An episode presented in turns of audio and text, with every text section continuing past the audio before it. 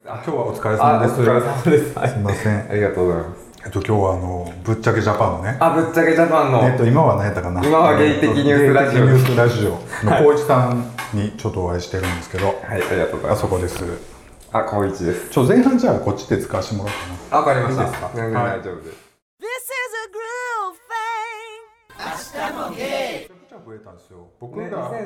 2011年ぐらいからやってはるんですそうよね。なんですよ。11年から始めてて。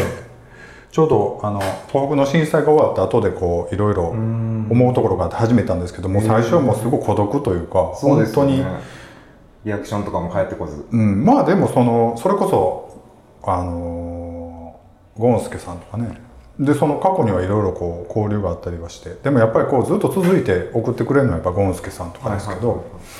そしたら23年前が急にこうその若気の至りさんとかはいはい初めてね、その中にもあのぶっちゃけジャパンさんも そうですね、去年の9月ぐらいにですよね初めてあ。ってこういろいろで今はちょっとフォーマット変えてってことですよねそうですね、なんかやっぱり外国人日本に住んでる外国人にインタビューしようと思ってて、まあ、ゲイっていうのにフォーカスを当てずにそういうゲストあれはじゃあゲイじゃない人もいるんですよねそうですね基本的には、はい、日本人のゲストで一人男の子がいたんですけどその子は全然ストレートの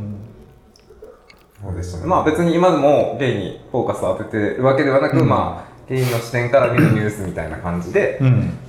普通の会話を上げてて、うんでその時は普通に前のインタビューみたいな感じで上げてるかなって、そうそう。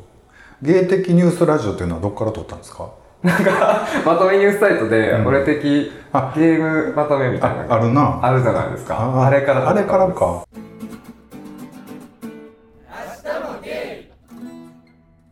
この間金曜日うん。にあの最近僕ちょっと LGBT の活動をしてるんですよ、ん京都で、まあもう引っ越しちゃうんですけど、うん。でそこのリーダーの人が、うん。あの FTM のうんレズ、あのストレートの人で、うん。その人にインタビューしたうんの。が今度の月曜日上がるので、あ、そうなんですぜかひ。ええぜひ。えっ、と今度の月曜日。あ、ちなみに今日はえっ、と6月7日の金曜日にそうですねえちょっとわざわざ大阪までいねえ来いえていただいて。いえ電車で行こうな、ええもう小石さんは東京にとりあえず行かれてから夏にはもうカナダに。そうですね7月の後半にカナダに行こうと、今おいくつぐらいなんですか？ 31ですねなるほどね結構ギリって感じですかそうですねのワーホリ的には1回目234ぐらいの時にオーストラリア行ったんですけどで帰ってきて働いてしばらくして、最後の最後に申請してみたってもいうう一回行く感じでってすことですか期間はどれぐらいで行かれるまあ、ビザが1年で切れるんでまあとりあえず1日年か本な1年って感じですかね、僕す昔すごい仲いい人がねニュージーランドにワーホリで行って、まあ、あーそのままあの住んじゃいました住んしたえーニュージーランドいいですよねやっぱりなんかその人もずっと大阪の人だったけどやっぱりちょっと生きづらさを感じてたんだと思うんですよね、うんゲイの方ですか、中で、うんはい多分、うん、そういう人多いと思いますよでもやっぱりそうですよねしかも昔の方がやっぱりこう情報とかもないじゃないですか昔というかね日本って感じただと思う多分ああ、時代というより日本という社会の生きづらさ、うんなんかちょっとした同調圧力が今でもあるでしょうえね全然ありますね、うんだからそういうのでうんなんか そうそう生きづらかったんですかねっていう感じが してうてんでもうオーストラリアに行くんだって言って20代の終わりに行ってもうそのままもう帰ってこなかったですよ、へえ、うん、結婚されたんですかねいやどうしてるのか知らないけど、うん、でなんか「テニスのラケット預かっといて」とか言われて「これ伊達公子モデルだから」とか言ってすごい時代が分かるよねでそのままカリパチになってるっていうのを今思あい出今しまだにし持ってらたっしゃるんですね そうへえあそこさんは40、僕45です今年あ45歳ですかうんそうなんですよ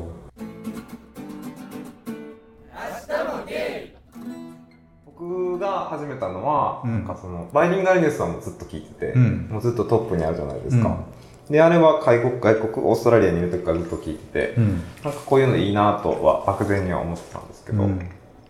でそうこうしてるうちになんかあの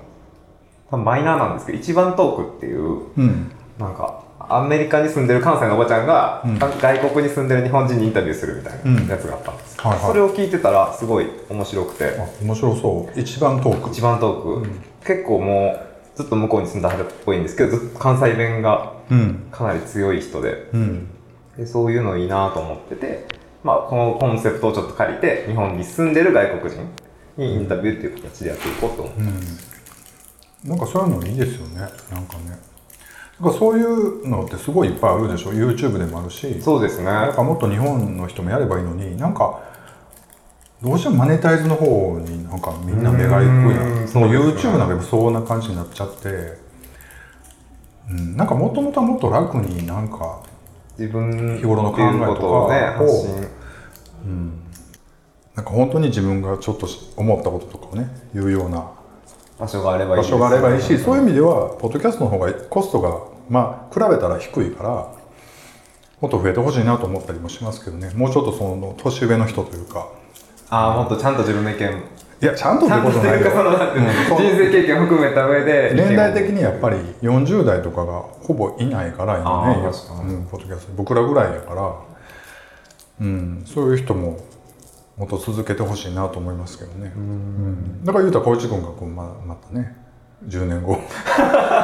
ずっと続けてて、うんまあ、フォーマット変えてもなんかそういうメディアはあると思うんですよ、はいまあそのポッドキャストがいつまで続くかは分からないしねだから今もどんどん変わってきてるから、そういう意味ではそういうのを楽しみだなと思いながら、うん、今日もちょっと結構なんか、ポッドキャストもマネタイズに行きそうな感じも、なんかあったりなかったりな感いじ。やそれでも昔から言うてんねんなあそうなんですね結局ね、うん、だからネットラジオの頃からやっぱりもともとはそのホームページに誘導してそのホームページにバナー広告でああ。やるっていう感じだけど今はもうあ登録したもう音声だ音声ファイルだけをダウンロードする形になってしまってるから、はいはい。で今だからアンカーとか Spotify がやろうとしてるのはその、音の間に広告を差し込んでうんっていリう。アルタイムねそれもねその音の間にブチッとだから YouTube のあー音声版みたいなことをしようとしてるんやと思うけどそうねまあサーバー代ぐらいはちょっとななってくれたらいいかなと思うけどうん難しいところでもあるよなんかうんどこを使ったんですかもう、あれですか、ワードプレスとかに。あ普通にサーバーに契約してやってるからあそうなんですうねんうん僕も僕、ジャケジャパンの時それでやってたんですけど、なんか自分で iTunes コネクトに入れなくて、うんで、なんか、その時の彼のうんやつを使ってやってたんですうよ。んで、まあ、ね、別れちゃったのもあって、自分であ操作できひんなと思って。あそうかそうかあそういうのもあって変えたんやホームそういうのもありましたね。ああでも別れる前やったもんな直前でしたねあその2日後ぐらいに分かりました。予感があったんやそうですね。ゴそーうルデンウィそうーそクにの辺は。は聞いてもええのあ、全然大丈夫ですよ。あそうなんやはあんまりほら一人喋りの時そんなん言いにくいなやんい。一人喋りの時はね、話すきっかけがないですよね。 そうそれも。はい。どんな感じだったんですか何年ぐらいだったんですかその付き合って3年8ヶ月付き合ったんですよ。2016年ですかね。それは日本で出会ってって感じそうなんですよ。北海道の大学行ってはって、その時にね、うんいわゆるあのマッチして、うんアプリみたいなアプリでマッチして、はで、ずーっと連絡取ってて、い、はで、3ヶ月ぐらい後に初めて会ったんですけど、もうその時には、いうん、もうね、付き合ってるみたいな感じになってて。公式的にはその遠距離とかそういうのは全然抵抗がない遠距離は別に大丈夫でしたね、なんか遠距離で始まったからかもしれないですうんそうなんだで毎日スカイプとかしてたしうんでちょうどその年に卒業しはる感じだったんですよ、まあ卒業したら京都に来て2ヶ月間一緒に住んでたんですうね、んでフィリピン帰らはって、うんしばらくフィリピンの仕事してはったんですけど、やっぱり日本で働きたいっていう気持ちがあったみたいで、うんで僕ん家に来て仕事探してはったんですようんでも旅行ビザやから出たり入ったりしてはって、うんで、その年の、その次の年から、ね、東京の企業に採用してもらった。うんあよくうまくいったんだねはい。で、東京に住み出さはったんですけど、僕はももう京都のうん、うん仕事なんで、また遠距ぶっ離。ちゃけさ東京の方が仕事見つかると思うねんかで3年前だったらまだ20代のわけでしょな追いかけていこうみたいな感じはなかったんだやっぱりなんかね、その入った時にちょうど東京の店舗うんの、まあトップにうんなりたいって言ったんですよ、僕が。うん東京に引っ越したかったから。うんそしたら、とりあえず京都に店舗ができるから、うんそのこの後にできる店舗までは、うんそこでまあちょっと勉強してくれっていう感じで言われたんですうけど、んまあでも地元も京都やし別にそれでもいいまあなかなとるほ思って、どまあまあなかなかそんなうまいことはいかんということだよねそうですね、うんそうねでまあね2ヶ月に1回とかうん東京に行ったり、彼が京都に来たりとかしてたんですけど、うんもう頻度が、僕が行く方に偏ってきて、本社が東京なんで、うん行く用事がたまたまあるんですけど、でもなんかあっても、あんまり。うんでも去年ぐらいから、ちょうど去年、一昨年ぐらいから、うん YouTuber で結構あの外国人と結婚してる人とかっているじゃないですか、そういう人とかを見てるとなんか自分はそういうのに憧れるというか、うんこういう暮らし方もあるんやなみたいな話うんをすごい思ってて、うんそういうアピールとかもしたんですよちょっと彼に、うんでもなんかフィリピンも日本ももちろん同性婚できないし、うんするなら移民しないといけないうんし、まあ、宗教的にもともと結婚する気もないし、うっんていうのがあって、うん向こうにはあんまり響かなかったみたいですああなるほどな結婚したいとかありますか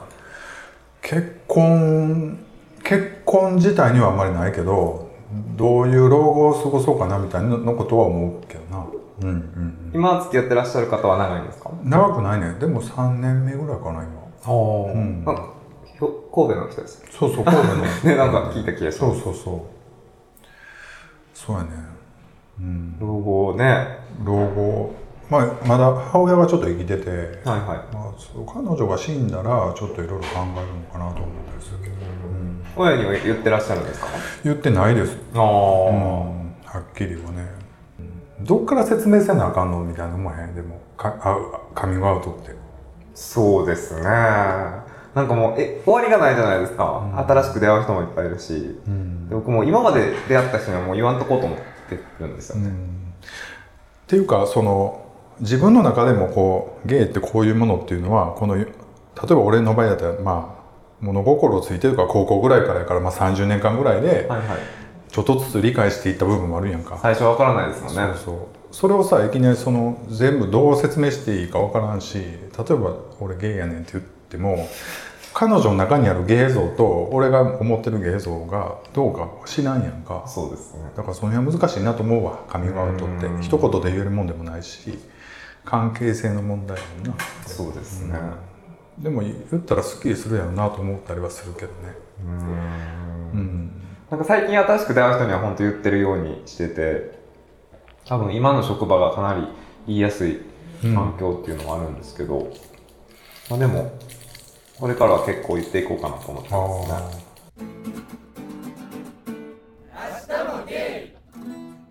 あとその仕事の話をすることもあってさ収録であ、そうですか。全然使われへんや んか確かに。全部禁止えなんか唯一リッチーさんが割とそういう系の仕事を今してるからお店をしててあああ、そのの店長スっていうなあのお店を虎野町っていうか梅田の方でしてるんだけどへぜひまた機会があったらてかこうへんな大え阪まで行ったことないんですよ、ゲイバーに。まず。あそうなんやはい。行ってみたいなとは思ってるんですけど、あ本当にお酒飲まないんあでもで。東京に行ったらねいろいろそう紹介してもらったらいいと思いますけどでねすね、うん結構コンタクトは取ってて、その、ポッドキャスト界隈の人とか、うん、それ以外の人とかにもうん、すごい楽しみです。そうやんね楽しい人たちだと思いますよ刺激的ですよね、東京は。だいぶね。京都はまあ田舎なんで。京都ね もうでもずっと京都なんでしょ僕いつも生まれも育ちも京都なんですよ。うんのどの辺っていうか南とか北ぐらいな感じで言うとそうですね、嵐山とか、あ渦政とかその辺が地元で、なるほどなはい、もうそこばっかりです。と、僕が住んでっていうのはもうフィリピンとか、オーストラリアとかしか住んだことなくて、うんまずは全部京都ですね。東京ね東京には住んだことはないなんか3ヶ月間研修で行ってたんですよ。あーその時にも別にその仕事ばっかりって感じですかそのそうであすんまねり職場が宿泊関係なんで、うんそこで泊まってたし別にって感じですねそうなんやでも近かったんですよ新宿にあるうん宿泊施設で、うん新宿5丁目なんで結構2丁目が近かったんですよね、で早番の時とか夜勤明けで帰る時とか、うん結構ね見ますよねそういう男性カップルとか、いっぱいなおると思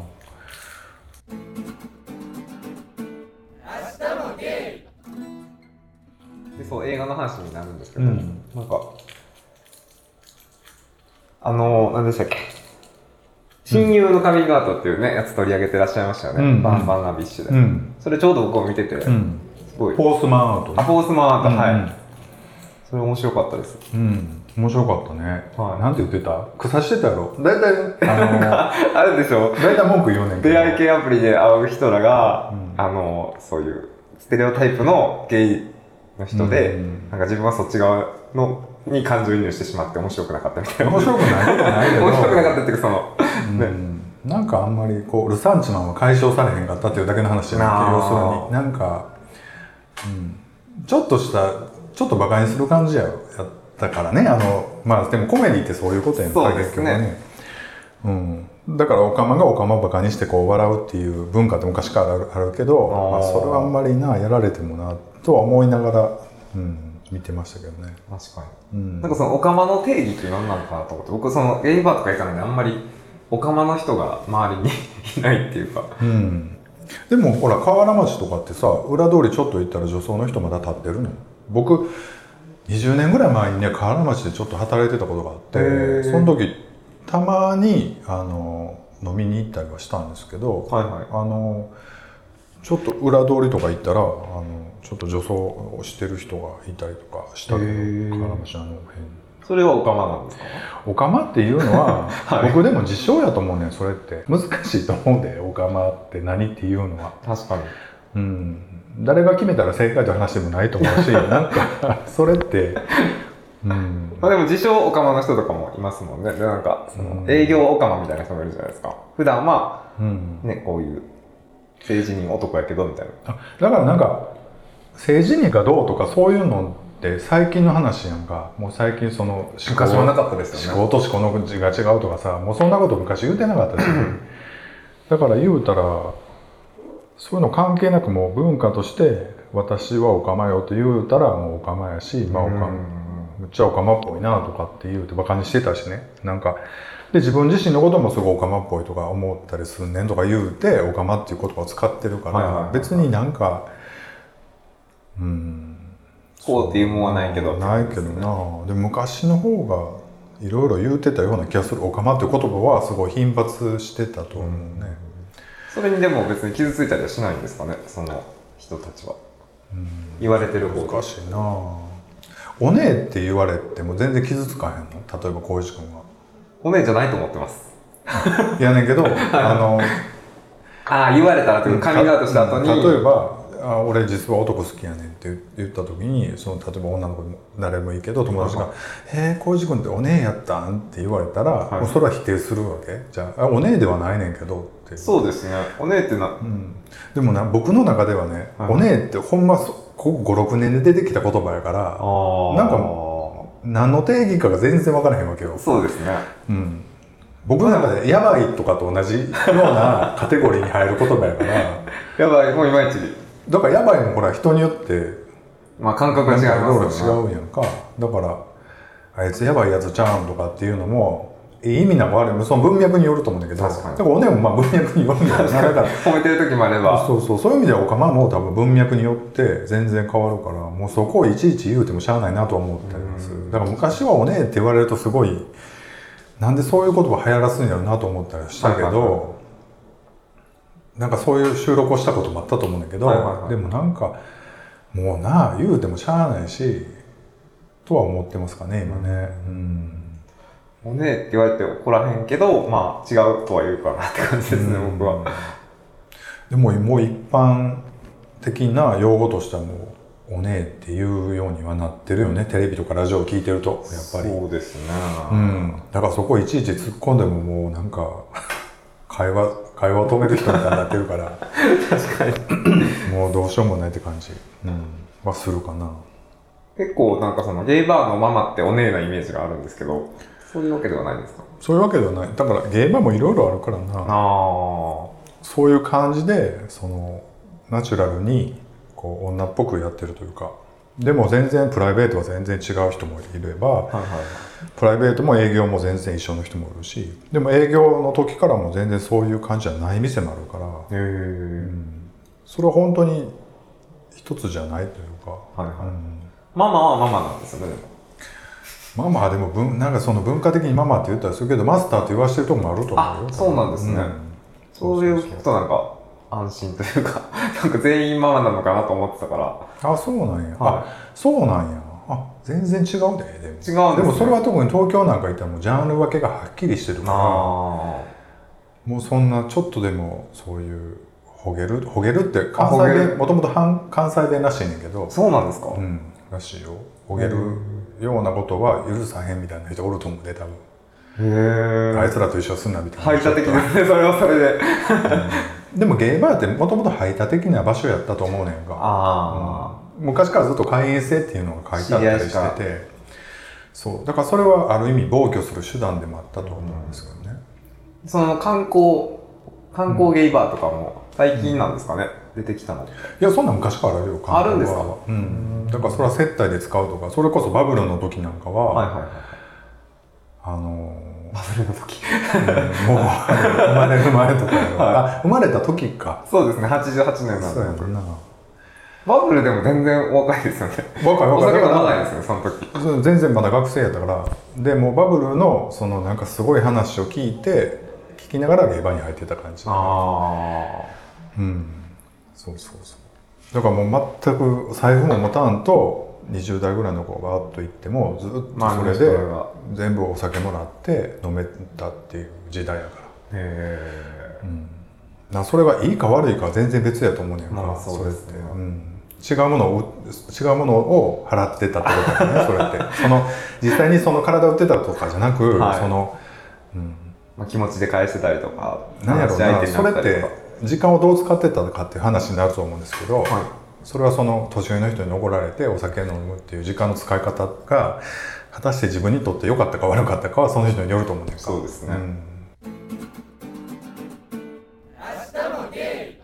聞きにくかったでしょうね今よりはるかにどうやったんやろな 微そ妙れでなはそれでいいってもう思った微妙なとこやったと思うな死んでいった人すごい多いと思うねんやんかあの自殺したあ人ねあはいはい多いと思うけどでも今よりも緩いところもいっぱいあったなんかと思いますよ逆に逆に、うん、飲酒運転みんなしてたしそうらしいですね、んだって僕がまだ子供の頃とか多分電車の中でタバコ吸ってる人とかいっぱいいましたもんねあいハイドルがついてましたもんねついてたついてた、ねタンツボとかあったよねあらし駅いにねですね、それはちょっと今考え覚えてないですたけどら汚いけどなありえないですよね、うん線路にこうパンって水が投げたりとかね、うんそうそう今だって歩きタバコしてる人とかもすごい白い目で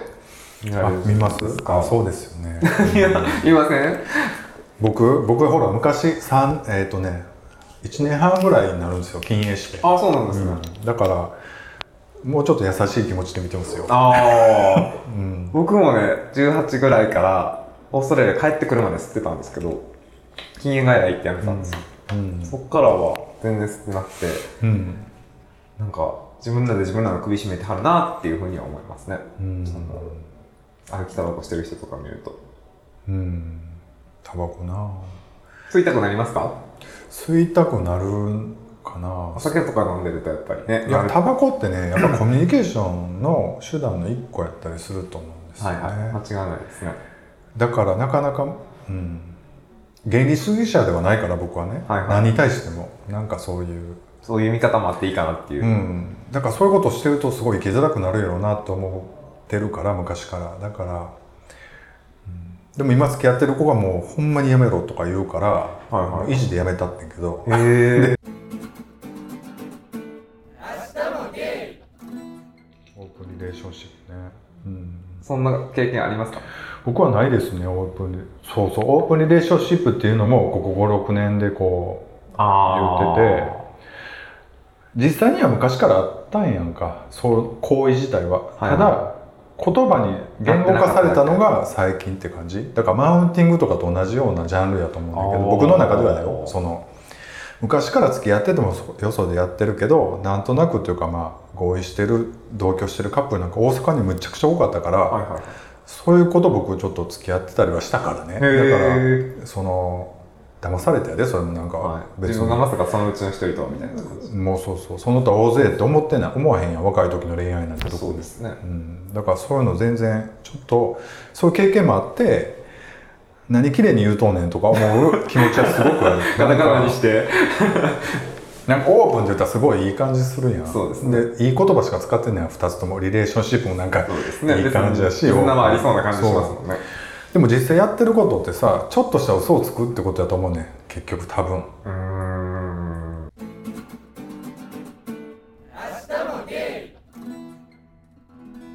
まあオープンリレーションシップっていうかそれってエッチは別に外でもやりますよっていう話でしょ要するに、はいだからうーんだからなんやろうななんかもう一個ありますよね。ポノ、ポノ、ポノアモリーでしたっけ なんか、あの、その3人で付き合うみたいな。うんポリポリポリ物神とモノガミ、ポリポリガミやとかポリガミでしたっけポリアモリポリガミですかね。なんかそれとかも、ほんまにあるんやと思いました。それはでも台湾の人で紹介この間いちょっと台湾で遊んでた時期があるのね僕3年半ぐらい前に、はいはい。でちょっと通っててんけどその時できたことその子と飯食ったらその3人でこの3人はみんな3人夫婦なんだよみたいなへ言ってた、ーもうお互いそれでいいってなってる。お互いっていうか3人それでいいってなってるんですよなね。ってるっていう体やったけど僕の中ではパッと見た感じだねまあ僕のいけずな目線やけ ど一人がお父さんで、はいまあちょっと経済的に、あ二人を支えてあげてるう感んじ。ちょっと連れ回してる風に見えたけどね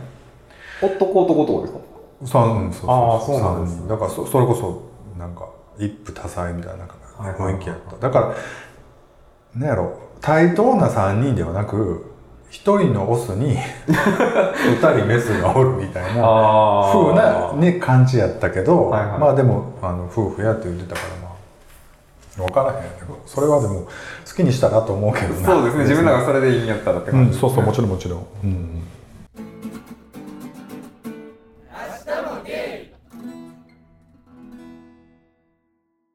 えっとねそうそうオープンリレーションシップの話を聞こうと思っとってあ、そうなんですか。たまたまその流れそうそう光一君の世代はどういうふうに思ってるのかなと思ってに。でも一緒だと思いますよ。お互いが良ければそれでいいと思いますし、そのさっき言ってた、その昨日ね、何してた、どんなセックスしてたっていうのも、うんオープンリレーションシップ同士の人やったら、気にならへんちゃうかなと。うん、いやだから聞かへんってことやと思うねんか聞かないと思います。そうそうだからそれは期間っていうふうなことっていうのってどうなのねどう思う 聞かへんのもどうなんて感じいですやか。それは、うん、昔ねそのそのオープンリレーションシップという言葉がうんある前前はだから、はもう何年も付き合ってるカップルでも発展場にはそれぞれ行くやんみたいな感じのストーリーはあったよく、うん、で発展まで鉢合わせて何事もなかったように次の日飯食うっていうのもあるよくある笑い話みたいな、笑い話ですね、それ。うん、でもそれはある意味オープンリレーションシップやと思うねでもそれでも別れるわけじゃないから別にそうですね、うん別にいいんですよね、お互いがそれで。うんだからちょっとあこんなことオナニーしてんねやぐらいな感じがバレたぐらいなだからその感覚的にエロ本がバレたぐらいな感覚で喋ってたと思うねんけど、まはあ、いそれが言うたらむか昔からオープンリレーションシップという形態自体はあったと思うねんか、うん、そうですね。ただそれでなんかこうもうやりともでステディになってしまってちょっとなんかそういう年こう終わった後にいろいろ喋ったりとかしてなったらまたちょっとこじれるやろな思って。そうがですね。どうなんやろな思ってねなんかその男女間ではやっぱり女性はそういうの許さないじゃないですかそんなこともないのかもしれないですけど、うんで男同士っていうかその、うん男の人がですね風俗に行ったりするとか、うん AV 見たりするのって男やから分かってるじゃないですか、うんで男同士で付き合うとまあそういうこともあるよなってうん納得妙にしちゃうのかなとそうよね、うん思いますね、別に違う人で発散することもあるかなってうん思っちゃいますけど、そうやねなんかね僕は何腹立つかっていうとやっぱり嘘つかれるのが腹立つあーなっていうのは昔から思っていてだから疲なれたことありますか嘘でそんなん嘘の付き合いやんか恋愛なんか大体うんだから、究うん、そうそうそれを気づくか気づかないかみたいな話になってきたりとかすると思うんだけどスルー力が試されるというかあそうだからまあいどれだけ嘘をつかなくても続けれる関係性やっていうのが多分長く続く相手やと思うんですよね。はい多分ねその嘘って別にその浮気とかじゃなくてもなんかこうかっこつけるとか、あ生の自分で入れるみたいなうんうん、まあまあな綺麗に歌そうやけどだらっとしてもなんかそれでいいよっていうか別にそれでやっていける相手やったらやっぱり長く続けれるし。はいいちいち気合い入れないなんか相手やったらちょっと疲れてくるしなんかそういう意味では嘘ついてるわけやんかそういう自分っていうか相手にねはい。なんかそういう意味ではそういう相手の方がいいなと思う時にそのオープンリレーションシップにしてしまうとなんかこうだいぶ面倒くさいことになるんじゃうかな俺の場合はね、はいはいなるなと思ってってあれはするけどねまあまああんまりな言うとなあのほら墓穴を掘るからね散々言ってた そうそうみたいそなうそうことですかそうなるからな確かに難しいとこやねでも変わりますからね、意見って。うん、まあそんなん言うたらどうしようもないけどな、はうんまあ何が大事に大事に思うかっていうのをちょっとほらやっぱそれは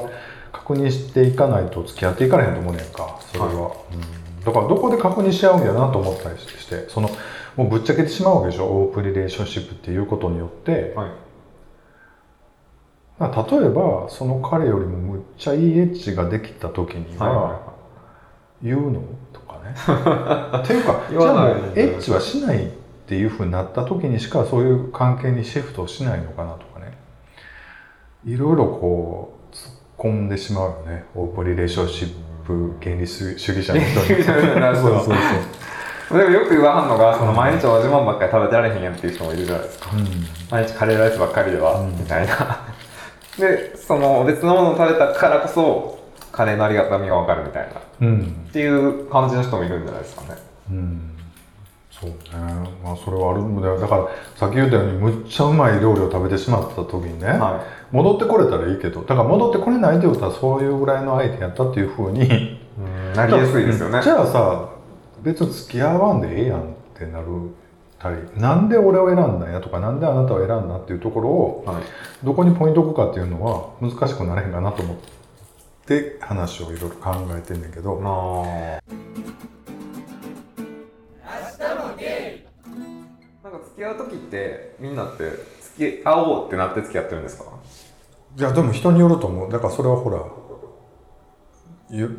えーなんやろ形言葉にして出すの言葉かで言うのか、ま知らん間に付き合ってたみたいな感じなのか、そうね、うん僕結構そのなあなあでそんなはっきり言ったことなかったです、うん今までその男性と付き合ってきた中ではうんなかったですね、あんまり言わないんですか知らん間になんか付き合ってた感じですね、うん既成事実を作っていく感じ積み上げれる感じですかそうですねへーなるほどまあ、でも結局好きやでって言っちゃうからもう付き合ってる感じなのかなと、それで向こうが OK だったらうんなるほどねはえ何人目ぐらいだったんですかそのフィリピンの彼はでも男性はねその2人だけなんですあなるほどなるほど、はじゃあその前は女性とそうですね付き合ってた女性3人ぐらいあですかねへー結婚まではいかなかったのなんかね若い頃はね結婚に向けてお金貯めてたんですけど、うん若すぎましたね21歳とかだったんでうん別にねきっかけもないじゃないですか子供ができるとか、うん就職して何年経つとかがないと、確かに21と20歳で結婚っていう感じにはならなかったですねお金貯めてある程度貯めたらどっか行こうかみたいなレベルの付き合いでした、その彼女からもそういう話もなくそうですねまあ就職して1年経ったら一緒に住めたらいいねレベルです、なるほどねもともとじゃああんまりゲイじゃなかったのいや、全然16歳ぐらいの時からね、僕ねで、 こっちの活動はしてたんですけど、ああでもやっぱりその世間体というか、生き方とそういうのは違うみたいな感じで思ってましたね。なんか特に最初に入った会社が、 もう工場だったんで、男ばっかりだったんですよね。ん周りも若くしてで既婚とかうんしてる人も多かったし、うんね、紹介されたりするわけですよ、女の子とかも、うん何人も。まあ、そのうちね、いいなと思う女の子はそれいるわけで、うんで付き合ってみたけどやっぱ違うとか思いながら、うんなるほどな掲示板で出会ってましたね、あの頃は。ミクシーはあったのかもミクシーありましたけど、ミクシーではそういうコミュニティに入ってなかったですね。ミクシーはもう下火やったのじゃ多分そうだと思います。ああそうか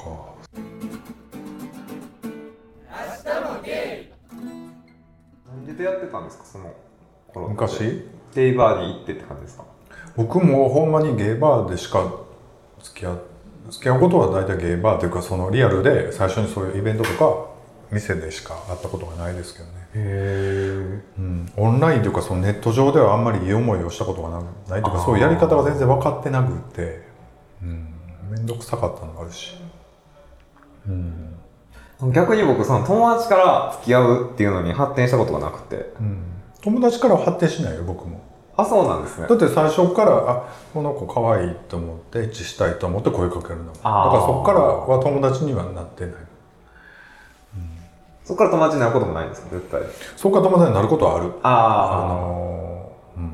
ガチイケやったらないけどあちょっとこいつ可愛いなと思って声かけたら全然違うかったっていうまあまあタイ見プたの目だけではわからないですそようねそう喋ってみたらとかもう付き合ってたりとかしたり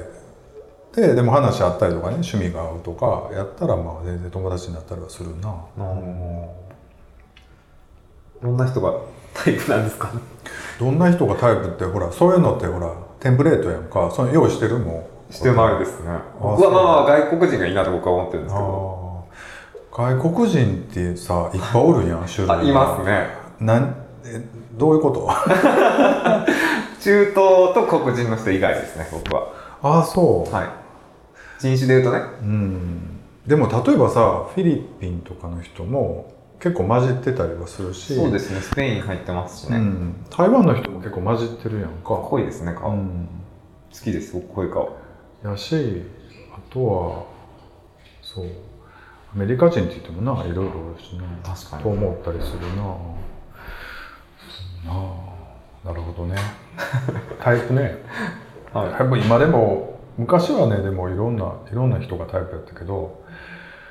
ぼまあ大体体で言うとお尻を見てしまうかなおへー尻がタイプやったら大体タイプあ そうなやんでっすたねりしたへえしたけどへーでも今はねやっぱ同い年ぐらいがやっぱ一番楽かなでもなんかそれはありますよねなんかもう今僕31ですけど、うん20歳ぐらいのこと喋ってもなんかその付き合うまでには至るような感じじゃないというか、あそう、うん話がまあ付き合うっていうのはどう何を思って付き合うかにもよるしなでもなそうですね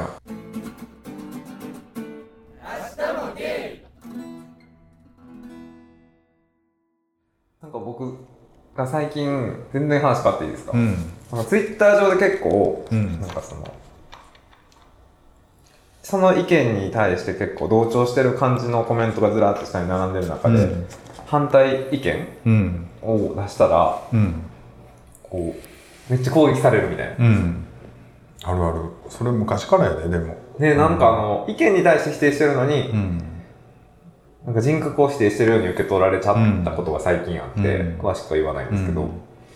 なんかこれって何なのなと思って。でもなんかねでもそう仕事でもそうじゃない割となんかあ、そうです。うんだからそれってねそうやねんなあれめんどくさいねあれめんどくさいですよね。めんどくさい現象ですよね。うんなんか、うん、なんかそこでキャットファイトみたいになってそのなんか そうそう僕らどこ向いてんのみたいになるよねなんかそのそうですね。マウンティングの取り合いになるというか、でなんかもうまあまあそうありますよなんか何々ほんでどういうこと あるあるあるけどまあなんかどうしたらいいのかなと思ってあー確かにねうんその、なんか意見を別にうん、反対なのも認めてほしいし、うんあ、そういう意見もあるんや。じゃあこうしたらどうかなとかいう、うん発展にならなうい。ん無視されたりとか、うん、難しいとこやけどななんやろうもうでも無視するしかない無視というかもうそれフはィルタリングするしかないですよね。フィルタリングというかさまあスルー力っていうのも俺あんま好きじゃないねんけど、はなんやろうでも結局なんか自分がやりたいことがあったらもうそれをやってしまうしかないと思うねんか、何言われても、うんそうは思うなでそういう例えばツイッターのなんかそういう会話の中でちょっと気悪いことがあってももうそれは気にしないあの気にしないとか、まあ、それがなんか自分のやりたいことを阻害するような要素になったら徹底的にこう頑張るしかないけどまあそこでいちいちへこんでもしゃあないなって思うしかないんじゃないのそうですね。そうそう。うん。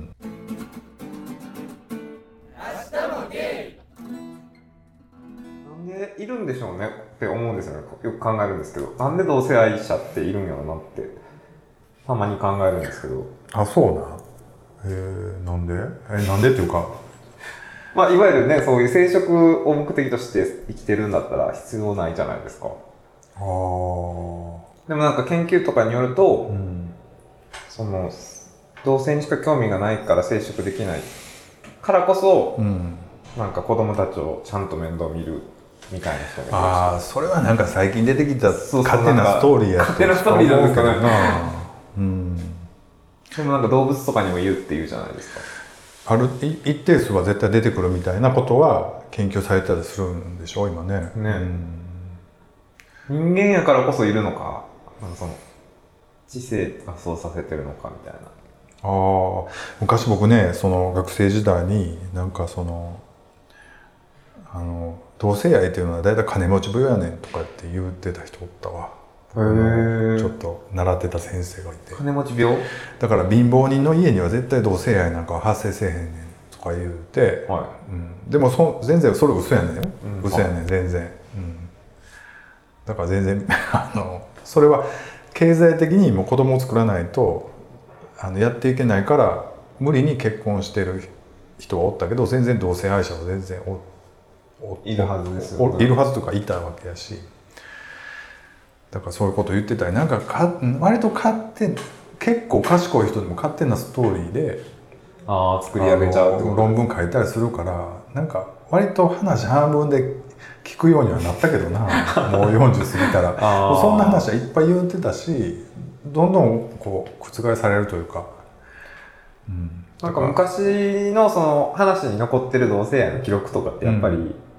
ね、名前が残ってる人ばっかりが引き継がれていくじゃないですか。そうルイなんちゃら何世はうん子供をさらってみたいな話そとうか。そうそう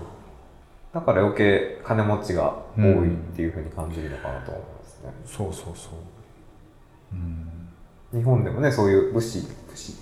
そうだねだからそのうんそうやんな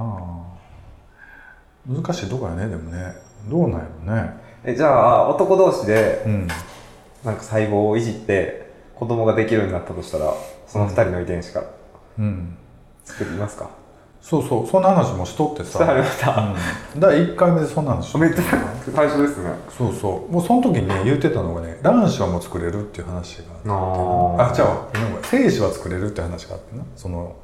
皮膚の細胞から、はいはいはいはい。で卵子は難しいって言うとってん8年ぐらい前はでもはい今はもうできるらしいなんかできそうですよね。卵子もねそしたらもうレズビアン同士でも男同士でもあのゲイ同士でも子供自体は作れるし多分そういうことを目論んでる金持ちのあゲイはいるんだろうと思うよ多分でもそそこまでなってくるとなんかまた別の問題やと思うな倫理観。いやなんかこう人倫理観といったらあれ、まあ、あんまり分からんけど人生観というか家族観というか、はいもっともっとなんか身近な感じの、うん、そうなんかいろんな意見がね、出てきますよね。それこそ最近、なんか、代理出産うんの話とかでも、出てくるね、男性同士のカップルが、うん、片方の男性のお母さんに代理出産を頼んだから、遺伝子的には二人の子供みたいな。うん、そうね、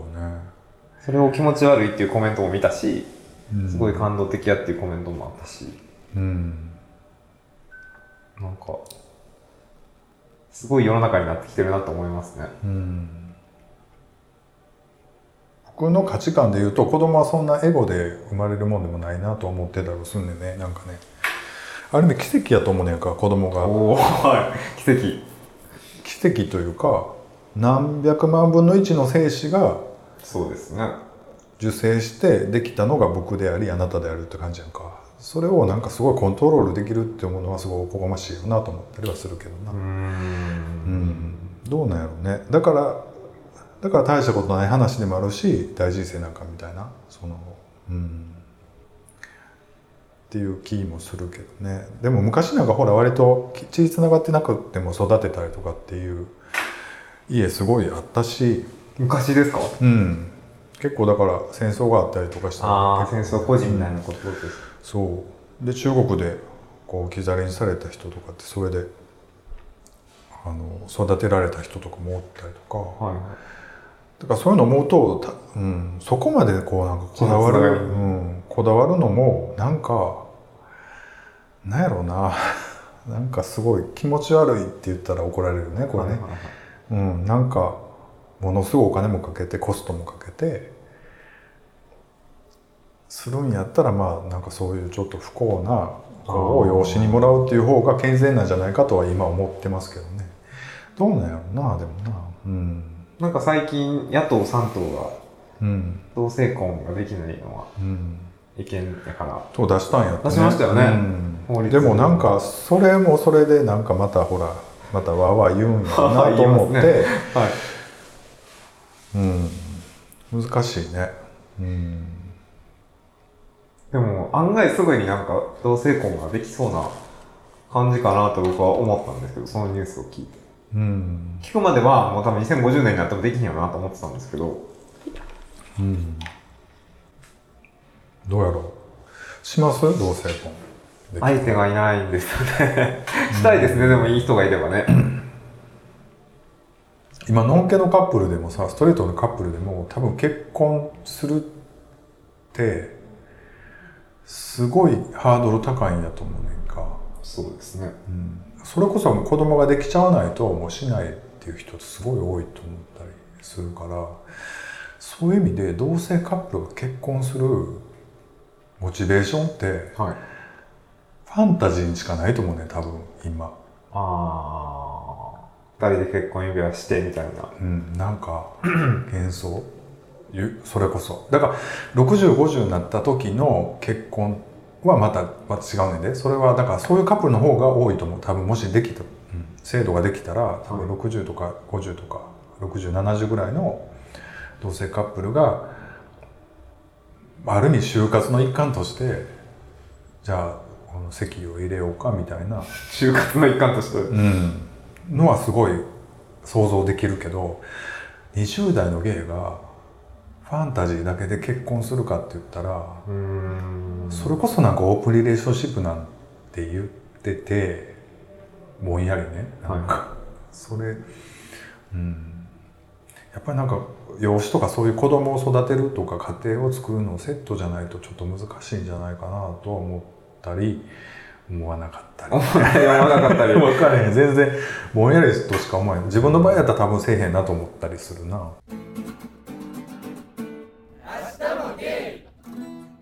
なんかそのマレットの彼と付き合ってる時に、うんなんかそういうのに興味が出てきたのはやっぱりこうそういう形式がないとうんいつか別れてしまうんやろなとか、うんいつかどっか行っちゃうんじゃないかとうかん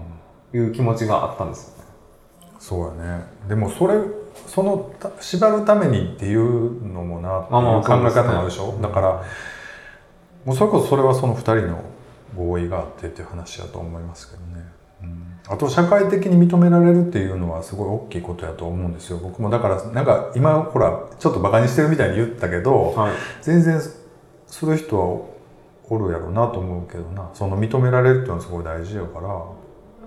うんなんか僕の同僚にそういう話をしたんですよ。うん台湾でこうういんうのが認められてうん100何組出さはったらしいでうみんたいな。で、日本でもパートナーシップ制度が導入された時うにん一番に出したカップルが数ヶ月後に別れたみたいなニュースが流れたらしくて、それを引き合いに出してうんうん台湾で100何組結婚したけどそのうち何組が別れるんやろうなとか言ってきてうんでそれは別れるやろうと思って、うんノンケ同士のカップルでもうん3組に1組が分かれていいんだから、うんそれを引き合いに出してくるこの僕の同僚ちょっ とあれだなと思ってまあでもそれは言うやろうなね言う人はおるし、芸能人とかも言うじゃないですか、うんなんか2ヶ月でスピード婚したらいつ別れるやろうなとか、うんそういう考え方なんやなと思ってゲイとかそういう LGBT の人もそういうふうに見られてるのかなってういんうふうに思いましたねうんそうやななんかあのそういう瞬間誌に載ってるような,、うんなんか自分とは関係ないものとして見られてるのかなと思いましたああその彼はゲイなのそのそれは女の子ですね女の子なんやうんストレートの女の子まあでもその当事者意識って当事者じゃないと出てけえへんからねそういうのってあんまりそれは僕らもそうやったりするレズビアンの人とかトランスの人とかってそうですね実際にはもう全然分からへんかったりするけどうんなんかねっていうのを思ったりするけどいらっしゃいます周りにゲイ以外のレズビアン僕おらんねんその仲いい人では全然いないから、はいはいはいうん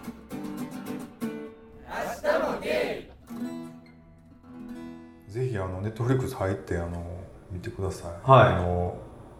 何やったかなムーピンのムーピンとねああと送りますわあとなんかねドキュメンタリー LGBTQ のドキュメンタリーすごいいいのがいっぱいあるのであそうなんですかじゃあリ Netflix スト送ってもらえたら見てもらったらなんかねもう30年ぐらい前に今の日本と同じような議論をしているのでへえなんかちょっとなんやろうなあ同じ道を通っていくんだなっていうか今すごいトランスの人揉めてるでしょなんかトランスと、あれですかうん、なんか、レズビアンバーに、うん、とかいうあやつのイですかベントにとかってはいはいはいはいもうそ同じようなことをずっとアメリカもそうやってやってたんだなと思ってある意味でも戦っていかないといけないのかもしれないですね。うんなんか一個ニュース見たのが なんか僕の番組みたいになっちゃうんですけど、うんあのー陸上のは競技い、でうんそのトランス女性、うんもともと男性だったトランスの人が優勝したと、うんこれはフェアなのかっていうニュースがあって、これってねでもどうなのって感じですよね難しいなあでもそれはフェアなのかフェアじゃないと思うけどでもそういうことを言ったらさもともと持ってるポテンシャルがあるわけやんか言うたら陸上なんかほぼ黒人の人そう短ですね距離とっか、て言いますよねやっぱはりそういうことを言い出すとなんかなんかそそのタイムを競うことに意味があるのかみたいなねことを思ってしまうというかうんどこで線を引くのかっていうのはすごい難しいとこやんねでもねじゃあ遺伝子検査をしてそのいあここからここまでの範囲の人だけでやりましょうみたいな、数値的 にとかって厳密にやろうとしたらなんかそのその生まれ持ってちょっとそういうホルモンが多いというかは範囲汎用というのなんかそういう人も多分出てきた場合にじゃあどうジャッジするのかとかさそうですねあると思うしそう人工的にそういうのを作り出すようなことをして記録を出したいっていう人も出てきた場合遺伝子操作をしてねはいはいはいどういうふうにジャッジするのかとか思うとあんまりなんかこれからもっとねなんか例えばこうトランスジェンダーの人用の部門を作るとか、で分けていくしかないのかな逆にもう男女全員一緒にするか、そこまでしてその記録を競いやうほみんとたそうですよいなねとか思ってしまうな僕はほらあんまり外国系会計士じゃなかったかはら、いはいはいはいでも運動部のことはそんなことじゃないってなると思うよ聞いてなるからそそうでうすねなりえへんと思うしそれはどっかで線を引かなあかんと思うけどでもなんか人間が決めることやから話し合いをしたらええとだけの話やと思うけどな確かに別に そんななんか、うん、思ったりね思わなかったりですけど、はい、